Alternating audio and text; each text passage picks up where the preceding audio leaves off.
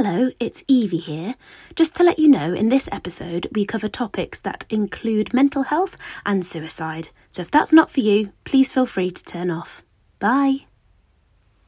Our world is dying, politicians are lying, and just when you feel like crying, sit and have a listen to people who have shit themselves.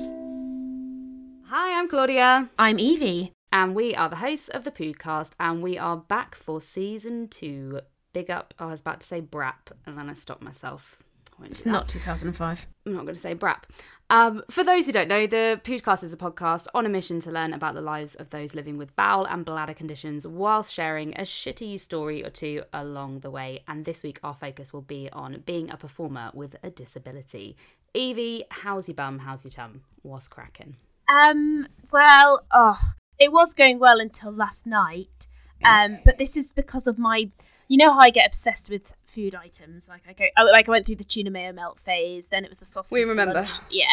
Now I'm onto the milkshakes. So, um, yeah, it's been milkshake here, milkshake there, two, three a day sometimes. She's a milkshake slag. I know, and it's bringing all the poo to the yard. Let me tell you that because it's it's not going down well. But I can't stop myself. So last night I um we got a takeaway because it's Friday and there's fuck all else to do and it's dark. Um, and we got a Mars milkshake, and I then made also on top of that made my own milkshake with avocado and stuff in. That's not a milkshake with avocado. Babe, don't scoff at me. It is delicious. Oh my god, half an avocado makes it creamy. Don't don't look at me like that because I promise you it's fucking great. I bet you I could make you a milkshake and you wouldn't even know it had avocado in it. We're talking um, peanut butter, avocado, um, milk, honey, sometimes dates, and it's so sweet and thick and creamy. Uh, I was watching Below Deck, obviously, and I like had a few sips, and it's kind of like instead of just sipping it like you would a normal drink, it's sort of down all in one. And um, and by the end of it, I just turned to my boyfriend and I was like, I'm really not feeling well. I could hear his insides going, growl, growl, growl. and um, yeah, I just was on the toilet like for so long. Um, but I just know it's, I'm not going to be able to stop. I can't stop. I'm obsessed with milkshakes. So I feel like this is happening though. We actually spoke about this literally on the last episode where I'm expecting you to then say you're not going to do it again, this thing that is making you. no, no. I, I And then look, you just I've got continue. yeah, I've got the foresight to know I am going to do it again. I've not got enough sense to stop.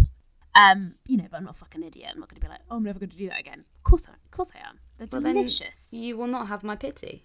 Um, so that was been a bit of a down. On a more positive note, um, I haven't worn an underwired bra in a year because of lockdown, uh, and, I, and I found them. literally found them under my bed, and they had cobwebs. souls. And they had cobwebs on them, and I mean, if that's not a metaphor, I don't know what is. So, um, I bought some new non-underwired bras because also since we spoke to Lottie, and she said wearing non-underwired bras were making her stomach feel a bit better, and yeah, it's, re- yeah. it's really helping me out. So, you know, bad news, overload on dairy, shitting myself. Good news, you know, For your nice boobies. soft bra. Yeah. What about you? How's your bum, tum, and everything else? Not good. I'm not feeling very well today. I won't Oh, lie no. to you. I don't know what's.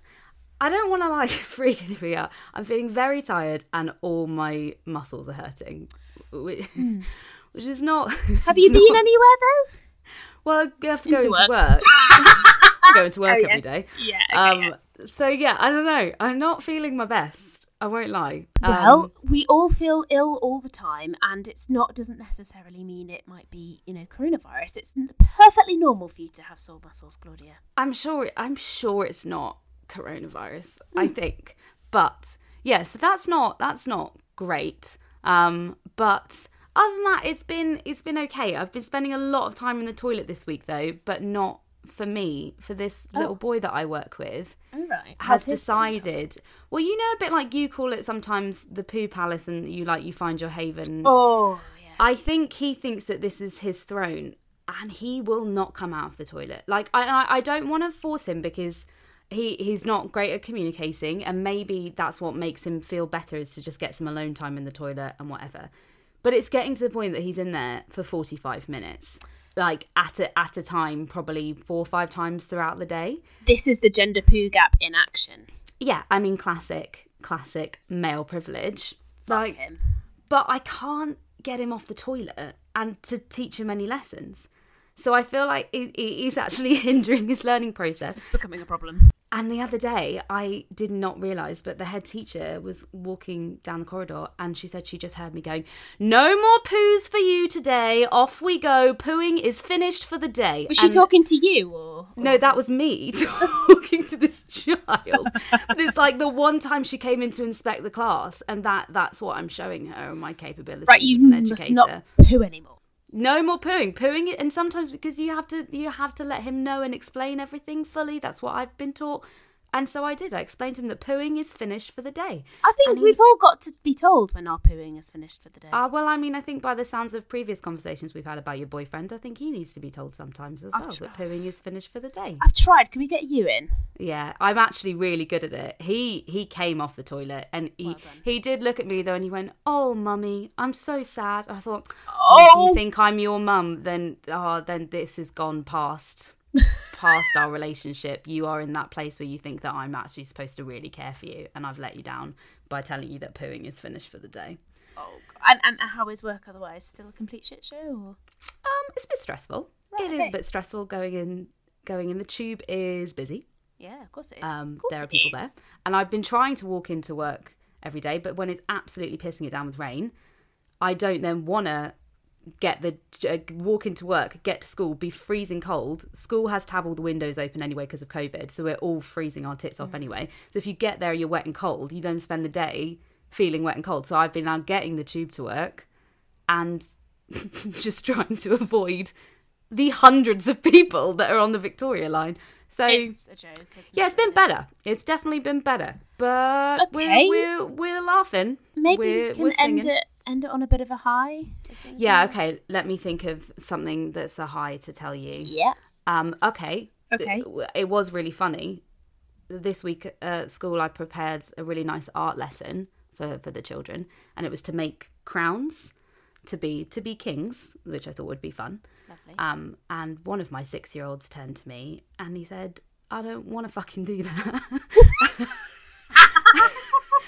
and I said, Why not? And he just goes, Because what's the point in 2021? And I was like, Do you know what, sweetheart? Yeah, fair enough. So we didn't do it. Oh, I like this child. Yeah, I liked him. He just told me he didn't want to do it. And so we stopped because why bother? Love that. Love that. Permission to discuss condition. This week, we are extremely honoured to have Gareth Berliner talk to us. Gareth is an actor, comedian, writer, and mental health advocate who was diagnosed with Crohn's in 1984. Gareth has intestinal failure or short gut syndrome, meaning he connects to nutritional fluid every day through a Hickman line in his chest, which I'd never heard of before, so I'm looking forward to learning about this. Uh, he identifies as a disabled performer, and he's had roles in Coronation Street, Doctor Who, and EastEnders. More recently, he has been playing the role of Parrot on Parrot and Pirate TV. Welcome, Gareth. How are your bum and tum? My bum and tum.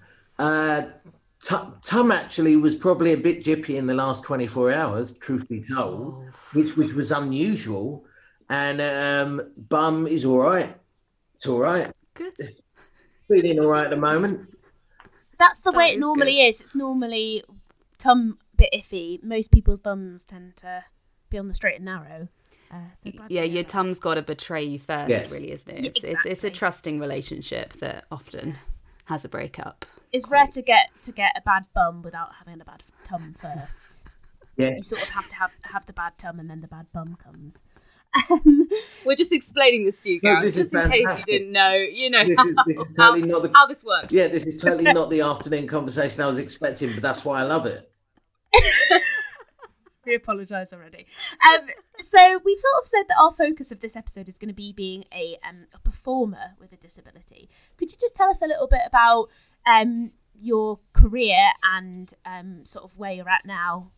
Um, In this in this life. Yeah, yeah. So uh, I suppose in terms of entertainment, I did a little bit when I was younger, and you know was interested in acting and drama and those kind of things. Life and health took me off that kind of route, and then um, I after uh, after going through a particularly bad period in my life, I kind of discovered stand up, or someone kind of introduced me and took me into that world, and that was a job that meant I could kind of muster up my health for at least twenty minutes on stage, uh, and I could drive if I felt unwell. I could still drive generally, so it just kind of fit into my life lifestyle at the time, which was very unpredictable in terms of when I was feeling ill and when I was feeling good. Uh, but it was a job I could do anytime and an amazing job. So I fell into stand up and in pretty much similar fashion, although I'd wanted to act and, and sort of get telly or do some theatre or something like that, that also was a happy accident that ended up in a part in Corrie. So my, my career has been quite gifted to me so far. Uh, but that might be a little bit of imposter syndrome as well sneaking in. So, yeah, absolutely, totally. Um, and sort of uh, health wise, you mentioned health wise was was getting in the way. Yeah. What was your initial diagnosis? Where did when did those health problems sort of first rear their head? So probably when I when I was about eleven, I had um, what used to be called a grumbling appendix, and then uh, I think I had my appendix taken out about eleven and unbeknownst to us on the examination of my guts on that occasion they had written signs of early crohn's disease but never told us. Never told us. never you. told us. So about two That's years so helpful. yeah yeah. So about two years later I, I started you know getting really ill and malnourished and and everybody uh, because i guess everybody walks around in a state of always yeah i'd like to think most people are optimistic. So everyone just told my parents he's just losing his puppy fat you know. But but meanwhile, losing my puppy fat was I looked like a really emaciated puppy, you know, um, which obviously some people are more comfortable with than others. And um, and then I got checked out and you know discovered I had Crohn's. That was about and that was about um, eight, about 84, 85, yeah. And and how did things go from there? Did you start to feel better? Was medication working? Did it have no, I had some. I had some madness because I was um, I was covered by my dad's health insurance, so uh, so private health insurance, which on one level was great. You know, things happened quicker. My diagnosis was like done in about a week. You know, because wow. they had access to the right machines, a colonoscopy, that kind of thing. That was really quick. Um, but the disadvantage was my doctor at the time had never treated anyone with Crohn's disease. So he was kind of following he was kind of listening to stuff I was finding out from the the association at the time, the uh, National Association Crohn's and Colitis that existed. Yeah. And when he put me on steroids, he put me on a dose that was 80 milligrams a day, which if if you know or if, if you don't know anything about steroids, like 80 milligrams is a pretty high dose, pretty yeah. stupidly high dose. So after like, so obviously I did all the typical things people do on steroids, like got a moon face, got spottier, got fatter, you know, sweated a lot, etc. All the all the crappy stuff that comes with being on steroids, moody, emotional, teary, all of that. But then I was getting these headaches, right? And they were insane. They really, you know, but in those days, I think I had undiagnosed health stuff going on, but a lot of things I think people often thought I was just being a hypochondriac whatever. So I had these head, and I was saying to everyone, I got these headaches, feels like my head's going to explode. Like it's weird when it comes, it feels like it's swelling. And everyone thought I was being stupid. And finally, we went to my doctor, and uh, he said, "Oh, you know what that is?" And I said, "No." And he said, uh, "Your your brain is swelling in your head." Fuck! oh I was like, "Oh yeah, that would be the brain swelling I was talking about to everyone." Oh, and is this the same doctor that you said you know had never treated somebody with yeah. Crohn's before?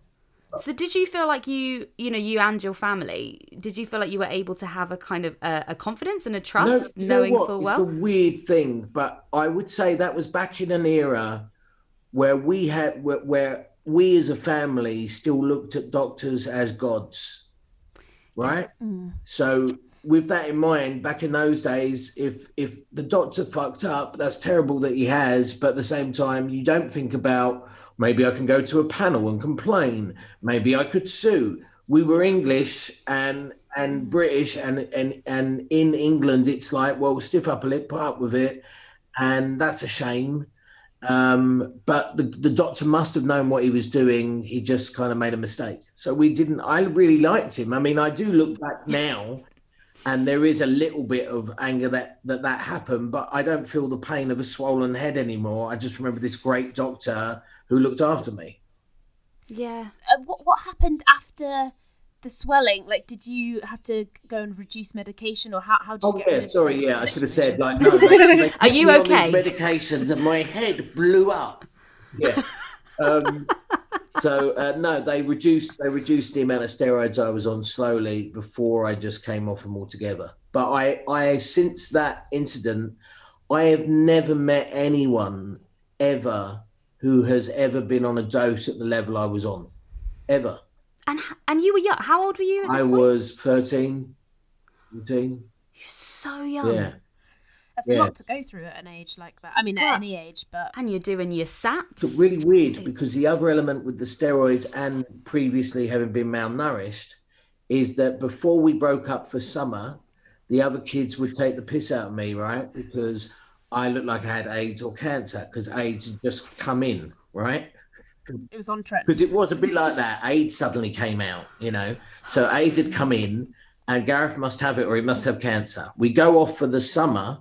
So I've done that, and I've, you know, I can pull my trousers down immediately, like the with the tightest belt notch, like everyone takes Oh my god. And then I come back after the summer, and I'm fat, and everyone's laughing about the fat piece. Do you know what I mean? So it It's like Chandler on Friends, you know, in between that series break, he was really, Yes. really thin, and then when he And came back, and, suddenly- Yeah, and nobody spoke Or about it was like a whole new season, you know, where Gareth's funny and chubby and what a lovely personality. Were they nice to you then when you came back a bit I, chubby? no, I think I still cop. I cop some crap, but I, I'm the classic in terms of a comedian. I'm the classic who, around about 14, 15 anyway, started entertaining the the harder lot, the cooler lot at school, and so then just became part of that crowd as the token clown. So. Never really, I, I never really like. I, I suppose I got an element of bullying, bullying right at the end of, uh, right in primary school, just before I left, and then bullying right at the start of secondary school, and then that was it. Then I was just a funny guy, and he and he gets to get out of PE. Yeah. Got that, you know. yeah. So he's all right. Absolutely winning. Yeah, winning at life, but not at rugby. Yeah, but how many people win at rugby? Exactly. I don't. Yeah. I- Even the people that are good at rugby, I think, ultimately, they're wankers. It still feels wrong to pass it backwards. It just Yeah. still feels wrong. Doesn't make What? any sense. What a stupid fucking game it is.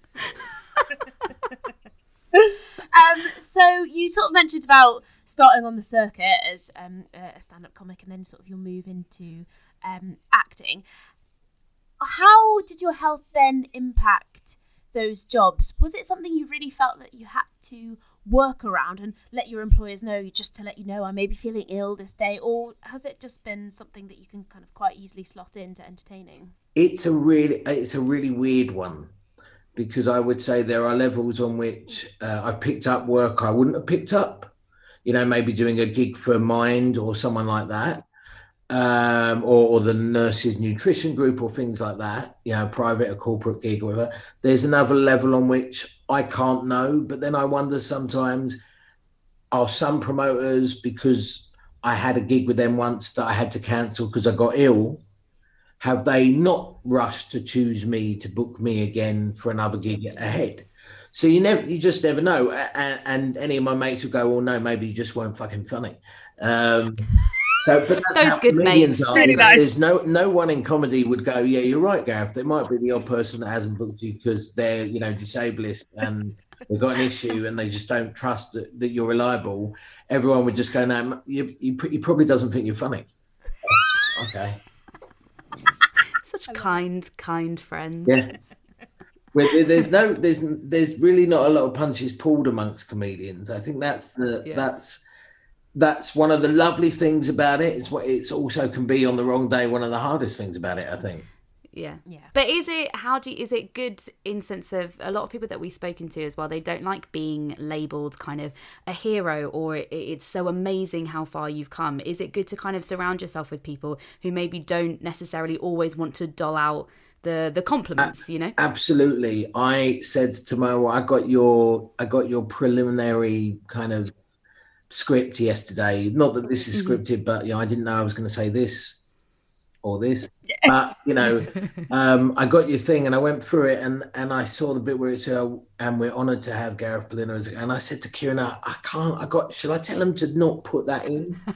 And she was like, "No, just let them do their fucking thing." So I was like, "Oh, all right, okay." But it's still like, I mean, that it's really nice. That's really nice. But I'm not a person that thinks that needs that. I don't need. It, yeah but it's lovely. Yeah. Um, it's not. It's nice whenever there's whenever whenever there's good stuff. But yeah, I think it's really important to have people around you whenever these things happen in terms of getting a break or career or anything that keep you grounded. And I think most comedians, close mates, are often funnier than the comic themselves and can often put that comic in their place where maybe another comic might not. You know, Yeah. That's really interesting. Yeah. I'm really fascinated by the uh, stand up circuit. I really am. are you trying to work your way in eves Well, you're I both, don't- well, you're both you're both very funny, and any banter is always good. Is is is you know like comedy is just banter at the end of the day. And if you're if you're comfortable around people or you've got mates, you know, just remember to write down the odd thing you say. But you guys already made me laugh in your intro, so you're capable Oh, of that's right. good. You know, Oh, like I just don't. I don't know, Gareth. I don't think I've got the self confidence to die on my ass. Like you know. no, but you know what? Like if if you've I, I, I don't know your your your history your medical histories both of you. I kind of read a little bit around it, but uh, you know I didn't overindulge. And um, it's uh, as as an industry, it's you could just cut like I know you feel like you don't have the confidence, but actually, if you've ever had any pain in your life, you know that the minute that pain has gone gone, it's gone. Like you can't remember it. You mm. might remember that you were on the floor screaming, but you can't remember in any way that pain. You don't get that discomfort back. So dying at a gig is the same thing. It's it's a bad shit on a bed. It's dying at a gig. Do you know what I mean? and we've definitely had those That's so what I mean. And I knew you would relate to that. So more, you've, more done, so you've than done your worst gig already, Evie.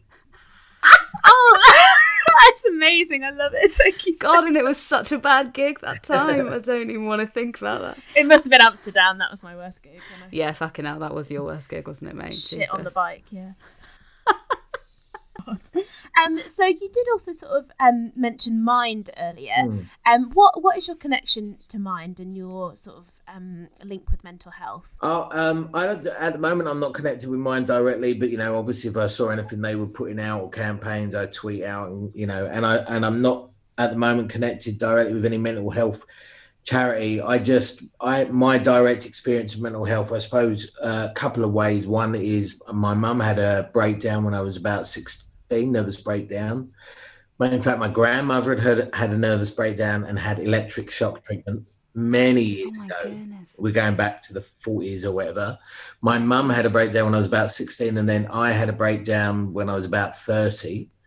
Uh, and I tried to kill myself in the year 2000, which I'm uh, I've talked about in you know an Edinburgh show and stuff. And there, there's a lot of laughs in it, um, unbelievably, but there's plenty. um, and I and I suppose that has made me far more self-aware of being aware of trying to keep yourself from sinking and from coping when you do sink and how to cope. Um, because you know at the time when i went through uh, my stuff i didn't really ask for help. And i'd had help before. I'd i'd, I'd sunk low at points during um, sort of the early years of being ill. I i had gone through low points. I'd had psychotherapy at points but the suicide attempt was something where I pretended to everybody I was perfectly fine. So I've come back from that just with a heightened sense of awareness of of um, looking after your mental health and supporting anyone that I meet or know who's struggling in the same way. So I got my after I tried to kill myself, I got my little apostrophe which is supposed to be a, a, tattoo that just an apostrophe signifies the end of something, but then a bit more to come. And so I got one of those because I also thought if somebody is down and they know that little thing and what it means, you never know, someone might reach out and just ask for some support. Yeah. Um. So after sort of that, um, your sort of suicide attempt, how what what what pushed you forward? What were what were your um you know protecting factors? Uh, I well, I did have a lot of support. So uh, I, you know, I'd told my family. Took about two weeks after the suicide attempt before I told my family that had happened, and I didn't tell them till I got suicidal again, having felt like I'd recovered and got over it. Um, so getting them on board, uh, my mum then got me to see a psychologist she knew as an interim till I could see a psychotherapist. So I think it's a lot. You've got to do the work, and I think I put in the time, and I think I still consciously do. Uh, and I've had to, you know, I got a bit of support in the like before pandemic hit. I started getting some support again, pre feeling low, just having an inkling like I think I'm dealing with some stuff in the background. Um, so just think being aware and making sure that you share, you have the right people you can talk to, whether that's professional, whether that's a good friend, and also really important because I've had to watch this with with people who've borrowed my ear and vice versa. It's really important to limit that time that you go over that issue with your mates. If you're going to talk to your mate about how hard or terrible your life is at the moment or what struggles you have, once you get past 50, there's a reason like a psychotherapy session is 50 minutes. Because once you get past 50 minutes in a one on one, I've got this issue situation, you're probably going to be going back around the houses of like, well, this is my answer. This is what I've told you to do. Just go and do this.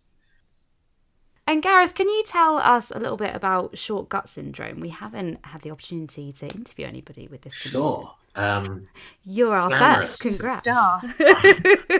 how can I jazz it up? Well, you, you get this lovely snake skin intestine. Um, oh yeah. uh, so basically, because I'd had quite a lot of surgery uh, for Crohn's disease, and then I'm in, in my case, um, I ended up with something called a jejunostomy. And if we're going to talk about shit, that's shit in a bag. Um, yes. Okay. And a jejunostomy, do you know what's mad about a jejunostomy is it's really at the start of the ileum, right? So so Yeah. Okay. it's before anything's turned chunky. Right? Oh. Do you know what I mean? Oh, I this this. is like a Marks and Spencer's advert. Yeah, it's feel like- my ear like. It's not good.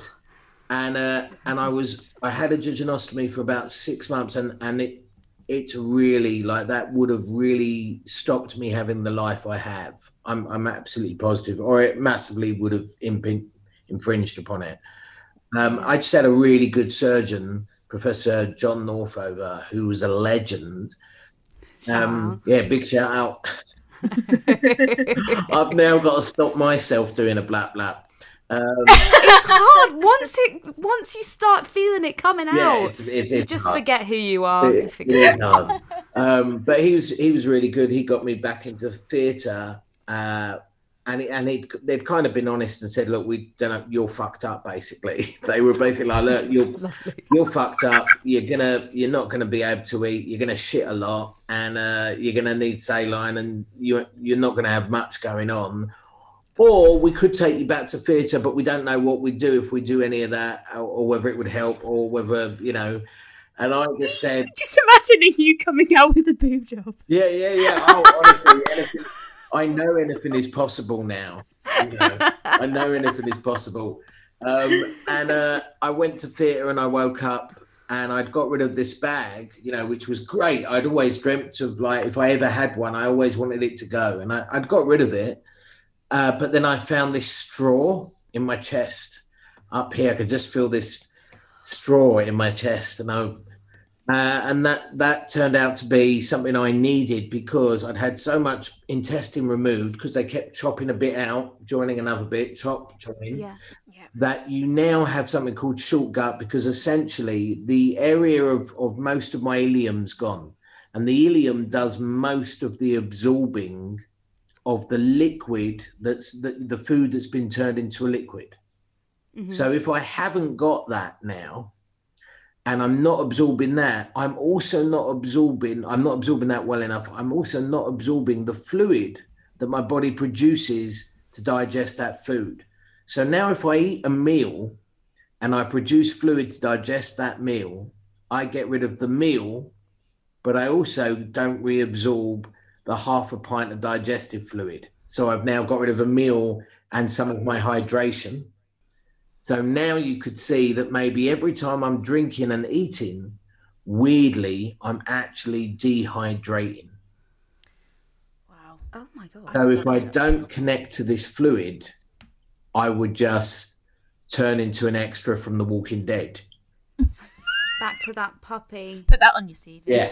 Yeah, to be fair. Yeah. Um. So how so how does it how does it work? How do you do that? Do you have to do that whilst you're eating or before or No. So so uh so fortunately I can still eat. I'm about uh an intestinal failure, proper proper authentic original brand name intestinal failure, right? They are 50 centimeters and below. But me, I'm like I flirt. Oh, you're like fifty two. Yeah, I flirt with the intestinally all right, where I'm like 65 centimeters of small bowel. So I got I got this little 15 centimeters of intestine that's trying to it's giving it a go. You know, so I am absorbing some of the nutrition, but I still see and know. Like, so I put on weight in pandemic, like people would. But it, I mean, it, I haven't weighed what I weigh now ever, and and and I weigh just under 11 stone, which for a man of my age and height is actually nothing bad at all. My BMI is fine. For me, this feels like I'm overweight. For me, this Right. is weird. You know, I would like to knock off a stone or whatever. Um, but so I hook up to this nutritional fluid every couple of nights, and if I if I am more dehydrated, if I was somewhere hot, if when I'm in Australia visiting my family over there, my wife's Australian. Uh, in Australia, I'm on this fluid every day because obviously I'm sweating more, I'm dehydrating more. I could choose if I wanted to to not drink and not eat, and just do the fluid and actually i might even in some ways be healthier but psychologically i fucking want to eat Yeah, you want to taste something. i and like eat something. food i had i had and you have to understand as well i was uh, as a kid i was a fussy eater and when i went through the period of having uh, the TPN, the, the the Hickman line in my chest, it's called total parenteral nutrition. When I started on that initially, I was rationed half a glass of water a day and I couldn't eat or drink at all. And I did that for six months. And Six months. yeah, and that's what drove me to suicide. Um, for understandable reasons, I think. Yeah. Yeah. Um, Yeah. Because also eating is social. It's social as well. I imagine you know you want to sit and have dinner with your wife and Yeah. do all these like that. It, it's Experience a part of joy. being human. Yeah. Yeah, yeah. So uh, during that time, I watched a lot of food programs. So now food is really important to me, and and I really enjoy. So I'm always gonna. I, I'm not gonna give up for the moment on just you know had that. Yeah, I think that's think- completely understandable. What's your food program that kind of gives you? Oh yeah, what, feels? what's the one that really gets me? Yeah, Yeah. yeah. What's what? What is it? I don't know. No, anything. I don't know. I mean, I definitely. I I um, I, I ha- haven't had any of the meals cooked, but I think there's a cooking with cannabis show that looks fantastic. I haven't heard It's of on it. Netflix. Oh, That looks amazing, and they make amazing looking meals, and ama- yeah, just amazing. But um, uh, anything at the moment, honestly, I've only got to watch. Like, I mean, my one of my things I say about when I when I tried to kill myself is that six month period when I was getting depressed. I was smoking a lot of cannabis, and I was watching these cookery programs, and so it was like I was torturing myself with the munchies and I could have salivated to death. I could have drowned through how much I felt like because I was just tortured. I just watched food, food, food. So now, like that idea of food porn, like that Yeah. M&S advert, whoa, yeah, That's legit. Yeah. That is legit. Yeah. Big time. I think Oh, as well, I I a think Yeah, yeah, yeah. We're all a bit. Yeah, no, I'm We fine. all might need to take a moment. I haven't had lunch yet, guys. I just, I just feel. it's it's it's funny as well. I think a lot of the conversations that we've had with people who have you know bowel and bladder issues, if you sometimes you can just feel like you are um you're being limited and restricted, and it's that feeling of when you think you're being restricted, you just want it so badly. Yeah, well, it was funny. You were talking uh, before about sort of carrying on, still having stuff you know is bad for you, and it's like Oh. I think most most people that are dealing with bowel, bum, whatever issues that are stomach related or food related, uh, yeah, unless you're the most disciplined person, a little bit of of what you fancy does you good, and a little bit of naughty is is pretty good. Um, Yeah. you know what I mean? And so like I remember I remember having um years ago a nasogastric tube down my throat and it was like uh, up my nose and down my throat and you and the idea was to rest my bowel and I remember still like you'd suck a sweet because in your own mm. brain like well if I suck it and dissolve it and then swallow like a tiny little thing that's not really eating that's not really you know because just it's something that's so that so makes us normalizing i guess Yeah, Yeah, totally. absolutely. I mean, digestion, it just does start in your mouth. So even if you're getting nutrients on a drip or whatever, it's not the same as enjoying a meal. no and all three of us even talking about food are are, are like mm, yeah, our mouths. Everybody needs some alone time Yeah, with yeah. a plate. yeah yeah i just need a, a, a hamper and a locked door I just want to apologise to all the listeners if you can hear three very wet, salivating mouths. Oh, it's the worst sound, isn't it? Isn't Oh, it? Yeah. Oh, Yeah, God. sauce about that. Sauce about that. Um, so also just wanted to talk about your more positive experiences. What in your career or otherwise just in your general life, what has been amazing or fantastic or has just really, really helped you get you through? ah uh, well you know cliche my wife um, Yeah, that's that's that's obviously number one on the list. Um, and she's not the kind of wife that it needs to be number one on the list in case she listens and goes right good you made me number one. Like i can just put her on the list. I don't feel forced to because she's good. pretty fucking cool. Um, Yeah. and uh, and it took me a long time to find her um, like 40 years. But um, And how long have you been married? Oh, like no time. We've been married like what? Uh, we've been married eight eight years, nine years together. But I mean, I found her late. I, I was just coming up to forty when we met. Um, she's about nine years younger than me.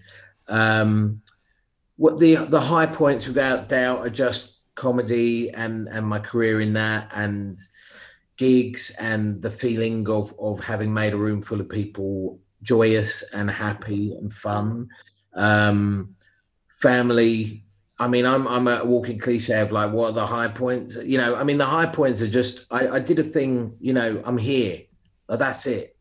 Like i did a i did um i did a show at edinburgh a couple of years ago that was called i paid for 50 minutes of your time.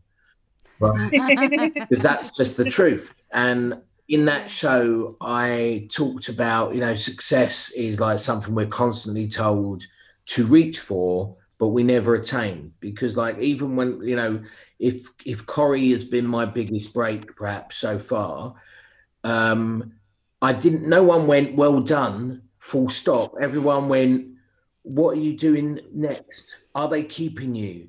Have you got a full time contract?" Like, so no one's ever satisfied. So I, in that show, I kind of said, if you want to feel successful and satisfied, lower the bar. so if God, I need to hear that right now, Yeah, Gareth. me. That's good so to know. if you lower the bar and the bar is am I breathing? Yeah, you're a fucking success.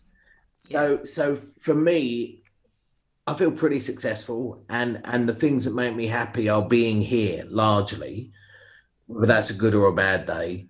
Um but yeah, just definitely feeling comfortable, you know, being in a good place where I'm at. I mean, I think I'm really lucky at the moment, other than work, you know, and you know the the money hasn't we haven't panicked yet you know i'm sure it could be around the corner because it always can but thus far treading water and i know that you know i'm i'm in bloody england where even if our nhs is swamped we have a fucking nhs Yeah, Yeah. You know so I don't know. I'm I'm I'm largely all right. No, I think I think it's so relatable as well that sometimes we just we just get ahead of ourselves, especially I think in in this modern day where everyone's constantly comparing because we can see physical pictures of what everybody else is doing. And I actually I got myself a tattoo after I was really poorly for the similar reason what you said that you wanted to see something on your body to remind you that that you were okay and that and I wanted something on me as a reminder to myself that I knew that when I started to feel better, I would stop appreciating all the little things that felt so amazing when I managed to have them back, mm-hmm. like going for coffee with friends or being able to, you know, get on a tube for 20 minutes. It's all these things that you miss and that you know as soon as you get back into like the like the I don't know, the 9 to 5, you're going to forget. Pardon? did you get? I got a, I've got it's from the Edinburgh Fringe. My Get it out. in the Get world. it out. Get it. Well, it's on my breast, so Yeah. Get it out. I'll send you a picture. Um, it, it was from we went to the the Edinburgh Fringe when I was still really poorly, and we went to go see this guy. He was a one man band, and he was just fucking brilliant. He had like tambourines on his slippers, and he baked cookies in the show, like classic Fringe shit that you just don't even know what's going on, but it's just magical.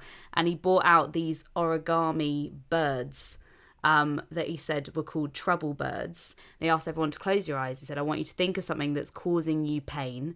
And when you're ready, open your eyes. And so when we opened our eyes, he threw it into the air and it burst into flame. And it just like, I don't know, when I started to get better, I thought that moment for me was such a moment of like, let go of anything that is making you feel like shit unnecessarily. Mm, mm, mm. So I, I got a little tattoo. And I never talk about it, do I, Evie? I keep it. Keep it to myself. You never mentioned your origami bird tattoo. There's a bit of a running joke with our friends that I like to get my breast out when I'm drunk and show everybody my meaningful Fair tattoo. enough. So I, there you go. I, I have okay, so I have in terms of embarrassing tattoos. Yay! Um, I'll share this one, which is annoying because for anyone listening to this podcast, it is uh, a visual. It's a visual gag. So uh, you either have to use your imagination or or check out the Zoom if there's a bit of it. I am. so I was over in Perth, uh, Western Australia, um, doing some gigs, and Kiruna and my wife was back in Sydney, and um, I often like I've only got a tattoo here in the UK once, right at the start of getting tattoos. Actually, when I was having a bit of a breakdown, and I got this one particular tattoo to protect me. And then since then, whenever I got to Australia, because I never thought a I'd be alive to go, or b I would make it that far with TPN and my nutritional stuff. I would get a tattoo done because it kind of felt I can justify the expense because you're on holiday. Whereas getting it done here sense. just feels like fruit. Like, how could I afford to spend like 200 quid on a tattoo here? But if I'm on holiday, yeah, tattoo. Don't count. Fine. It doesn't count. And um, so I was in Perth and I was like, I want to get a tattoo. And Kiruna had said, whatever you do, don't get my name. And Kiruna is named after the northernmost town in Sweden, right? I love that. Um, when her parents saw the Northern Lights there. Um, so it's a beautiful story, right? Beautiful. and we actually went there on our honeymoon um, and took a train from Stockholm to Kiruna in the north, an overnight train, just beautiful honeymoon. Uh, we never saw the Northern Lights, but it was just amazing time in her hometown. So I decided to get this tattoo in Perth, and I'm like, what can I get done? And I, the first idea I have, genuinely, was to get the coordinates of the town of Kiruna in Sweden tattooed on my arm, right? Which is lovely. That is lovely. But then I remember I'm Jewish and tattoos and numbers generally don't go down well with my people, right? So obviously I can't do that, right? So I come up with this idea and I tell the tattooist because I think it's genius. And what I'm going to do is I'm going to get a map of Sweden tattooed on my arm, get him to draw on the little dot for Stockholm, the train track up to Kiruna in the north, and to mark Kiruna with a heart, right? Aw, Good. great. Nice. yeah, I'm, I'm sold. I'm sold. Yeah. sold. So I got it done, and um,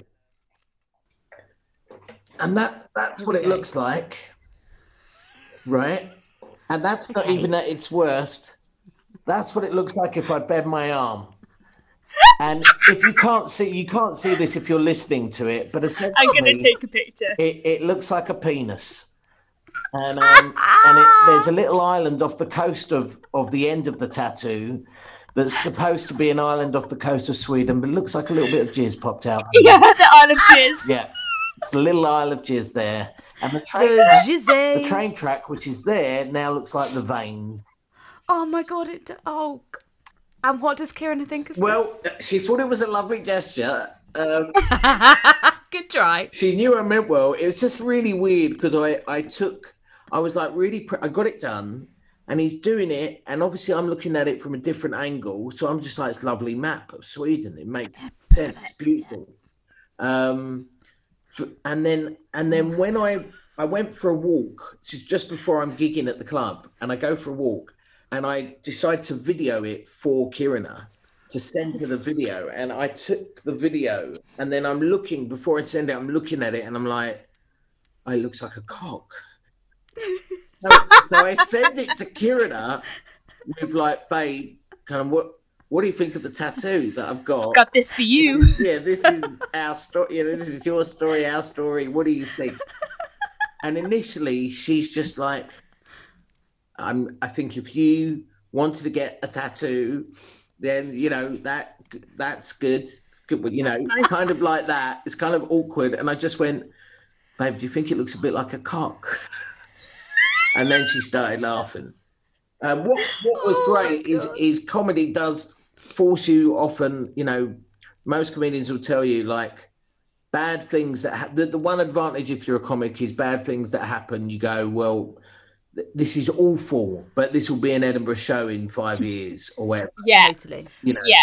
so Claudia and I have said that so many times. Every time we've had a terrible Every time incident. we shat ourselves, Yes. basically. yeah, Yeah. it's been like it's it's just all material, isn't it? yeah so i i i literally half an hour within half an hour i was on stage at the gig telling them the story and and finding where the laughs were just in the honesty of the story and so immediately it was like oh well at least i've got five minutes out of it you know That is joyous. That is. I just love the idea of.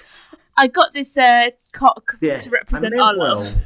I really meant well, and it's also I also just find it funny because the whole thing was like, don't get my name because that would be tacky, and instead now I've gone around the world showing people the cock on my arm, Please get a giant dick Oh, on the, your the arm. other nice thing, though, the other nice thing about it is there's a lovely little callback where I'm talking about something romantic to the audience. And I say, and by then I've been getting on well with them, hopefully. And I say, you know, and you guys know me, I wear my heart and my cock on my sleeve. and that's the title of this. Yeah, episode. yeah, yeah. it should Yeah. and and also uh, just before we um before we finish um we were right in thinking that your wife is um the pirate to your parrot Uh, yeah, well? she is. Yeah, yeah, yeah. She is, she is the pirate. She's the world's smallest pirate because my, my wife has dwarfism and um, she's an actress, very good, a very good actress, successful one. And she uh, plays the world's smallest pirate and I play the world's largest parrot. Um, and I can't, I, it, came to us a few years ago. I think it came to me as an idea because we were talking about developing a play with um, some really lovely ladies at a theatre company called Red Earth Theatre, oh yeah and um, and that's kind of how Pirate and Parrot was born in development with them and the Arts Council. And we did a little tour of it, did really well, and we always wanted to do more of it. And then during the pandemic, I'm finding out that this is a, a significant number for a lot of couples who did the pandemic together. By week nine, um, I was possibly going to kill my wife. So I thought, do you know what? I think if you kill her, it won't end well. Potentially So- not. No. Um, maybe you should come up with that. And I just remembered that we'd done, we we'd always said we'd go back to Pirate and Parrot, and so just for something to kind of invest our creativity and all of this energy that wasn't going anywhere and was just turning into like kind of anger and resentment. just Just kind of angry show dancing. yeah, yeah, other, yeah. like, Let's just turn it into something theatrical and wear bright colours and be a bit happy about it. And so we made Pirate and Parrot in lockdown and shot about eight episodes. I think there are online on YouTube at the moment. And we're currently waiting because we have taken it further and assembled a team. And we've made a, a big application to the BFI, who are currently kind of doing a young content uh, fun. So we would like to pitch it to. Uh, it, it has to be a terrestrial channel like Channel Five, but we would like to pitch it. And at nine weeks, they were like, "We actually need to have a break so that we don't hate each other." So, it, so we've already spoken about how you might find um, uh, your amazing parrot and pirate. Um, what what what else? Where, where else can people find you? Uh, I'm on Twitter at Gareth Berliner and Instagram at Gareth Berliner. You'll find there's a theme in where you can find me and, and what name I present myself under. Um, Yeah. Website, Classic. ironically, garethberliner.com. That's it. I'm not that original when it comes to naming websites or Instagram accounts. I think it's helpful for people to find you if you stick to your name. If you start calling yourself think Shaniqua, so. If all might be a else fails. yeah. uh, thank you so much for talking to us today, and and everything that um, we've mentioned will um, link in the episode description, so you can learn or read more. Um, but yeah, thank you so much for giving us your Thank time you, today. It's been Gareth. such a great problem. conversation, and I do feel a lot better actually, just in my general mood. I feel better and more hungry. Is how I Oh, feel. yeah, yeah. Oh, I forgot about Yeah. hunger. Well, you've not had lunch, Claudia. It's four p.m.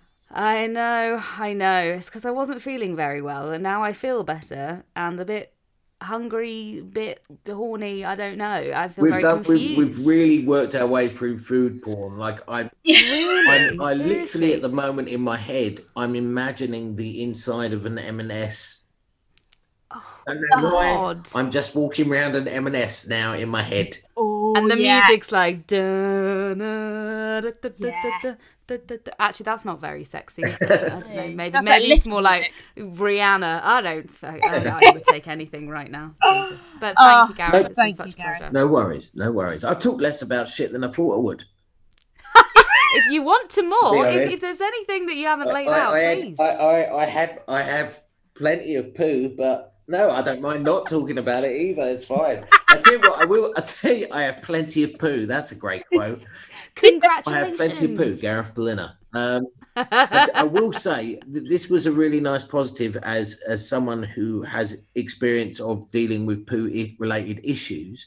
Uh, one of the things that that most people who have a bowel condition or anything and end up in the hospital can get a bit wound up by, or I can, or I have, is you know every day when you're in hospital they come up to you up to your bedside and the nurse or the doctor whoever it is will be like and have you had your bowels open today? Yes i've had my bowels open today. Where where would you say like was it you know how was it you know very can you describe it? Was it on a scale you know and they and there's this whole scale thing and everything it's horrible and and you have to do it a lot with people you've just met or someone you've just been having a great chat with and then suddenly they're like, they ask you like have you had your bowels open? Now number one i often say yes blah blah blah and then i go and you? Like because it's humanizing and, because those that have a sense of humor should realize it's humanizing and I should at least share back. So the cool ones will go, yeah, oh, you know, a bit nutty or whatever, right? those are the cool ones. But my, my favorite, I'd say perhaps one of my favorite gigs so far ever was um, my doctor, one of my doctors, Kate Kane at, at the Birmingham Queen Elizabeth, let me um, she she booked me to do her grand round, which is when she speaks to all the doctors and nurses in the team or whatever about some subject she wants to talk about that they can study or whatever. And she gave it all to me, so I got to do a, talk to them about having intestinal failure and blah blah. But I also made sure I asked that audience, right? Could you do me a favor? Could you turn to the person on your left or the person on your right? Ask them if they've had their bowels open today and tell them if you have, or even make it up if you haven't, and, and rate it. Just to see a room full of doctors have that same awkward feeling. Yeah. Beautiful. The world's smelliest it's like a sh- A little chef's love kiss there. Love that. oh, wonderful. Thank you so much. No worries. Pleasure. Stop what you're doing, let's talk about pooing. So, this is the part of the show where we read out one of your toilet tales, or perhaps we're going to play one of your voice notes on a scandal. Uh, what do we have this week, Claudia? So we have a toilet tale sent in to us via the gram. Um, and it says I was at a Zoom meeting actually talking about bowel incontinence with a lot of professionals, and I got that feeling that I needed to go. I have my two children sat at the table with me. I could either ignore it and have an accident and deal with it later and run the risk of my children announcing it, or make a dash. Whilst I was sat panicking, it happened. Oh no. and I just had to leave the meeting randomly. Oh no. And I mean, talking about bowel incontinence, do you think psychologically that spurred it on? I well, it's like if you're not allowed to go for a wee, and then suddenly people start talking about you know trickling rivers and you know glasses being You're making poured. me feel like I need a wee now. Well, there you go. Can you imagine needing a poo and somebody talking about bowel incontinence? So it, it's kind of almost like you know, there's that sound that they say that is if it's a certain um, pitch, it will just make you shit yourself. You know Really? this? No. Yeah, there's like there, there's like a gong, and it and it is the perfect like vibration and pitch that anybody hearing it will shit themselves. That is that that simply has to be bollocks. I can't believe that. Any single person listening to that will instantly shit themselves. Is that what you're trying to tell me? Yeah, I have it on absolute fact. It was on a David Attenborough or, or Louis Theroux or you know somebody with a lot of um. Louis. Theroux did a documentary spoke about a gong that made people shit themselves. He would cover that. He would. He could. He'd want to know the facts. I think that's more likely to be David Attenborough, but even then, he barely touches on humans. Either one of them. Let's find out, please, boys. Well, if you know about the pitch or the gong that can make any human listening shit themselves, please please do email us in on the podcastofficial at gmail. But what I what my point is is that like is this the same with people talking about bowel incontinence? Is that you know you talk too much about it, you are going to need a poo. Well, the thing is, that's happened to us so many times. We've had So guests coming on. We started talking about it. We've both had last minute poos before we've started recording. Oh god, it's been awful. I mean, I think mm. when Lottie Drynan was on, you had to chat to her for a little bit on the Zoom because I was upstairs on the toilet. She she logged on. I think we were at my house. She logged on, and then she was like, "Oh, where's Claudia?" And I was like, "Well, look, babe, she's in the toilet, and she's been there for a while." She's feeling a bit nervous. You got a lot of followers on Instagram. Um, please do keep your voice notes on a scandal or your toilet tales coming in thick and fast. They're Um, fabulous. Um, yeah. we're sorry that that your Zoom call was ruined, but you know, Yeah, I mean, well especially done. with kids present, but you've you've nailed it. Can you get in trouble for pooing in front of your kids? I hope not. I think if it's your children, that's okay. I mean, you probably pooed in front of them from the moment they came out of you. Probably pooed on them. Yeah. Uh, thank you so much to our guest Gareth Berliner. You were absolutely fabulous and had us in stitches, whilst also feeling a little bit aroused. Am I wrong there, Evie? Aroused?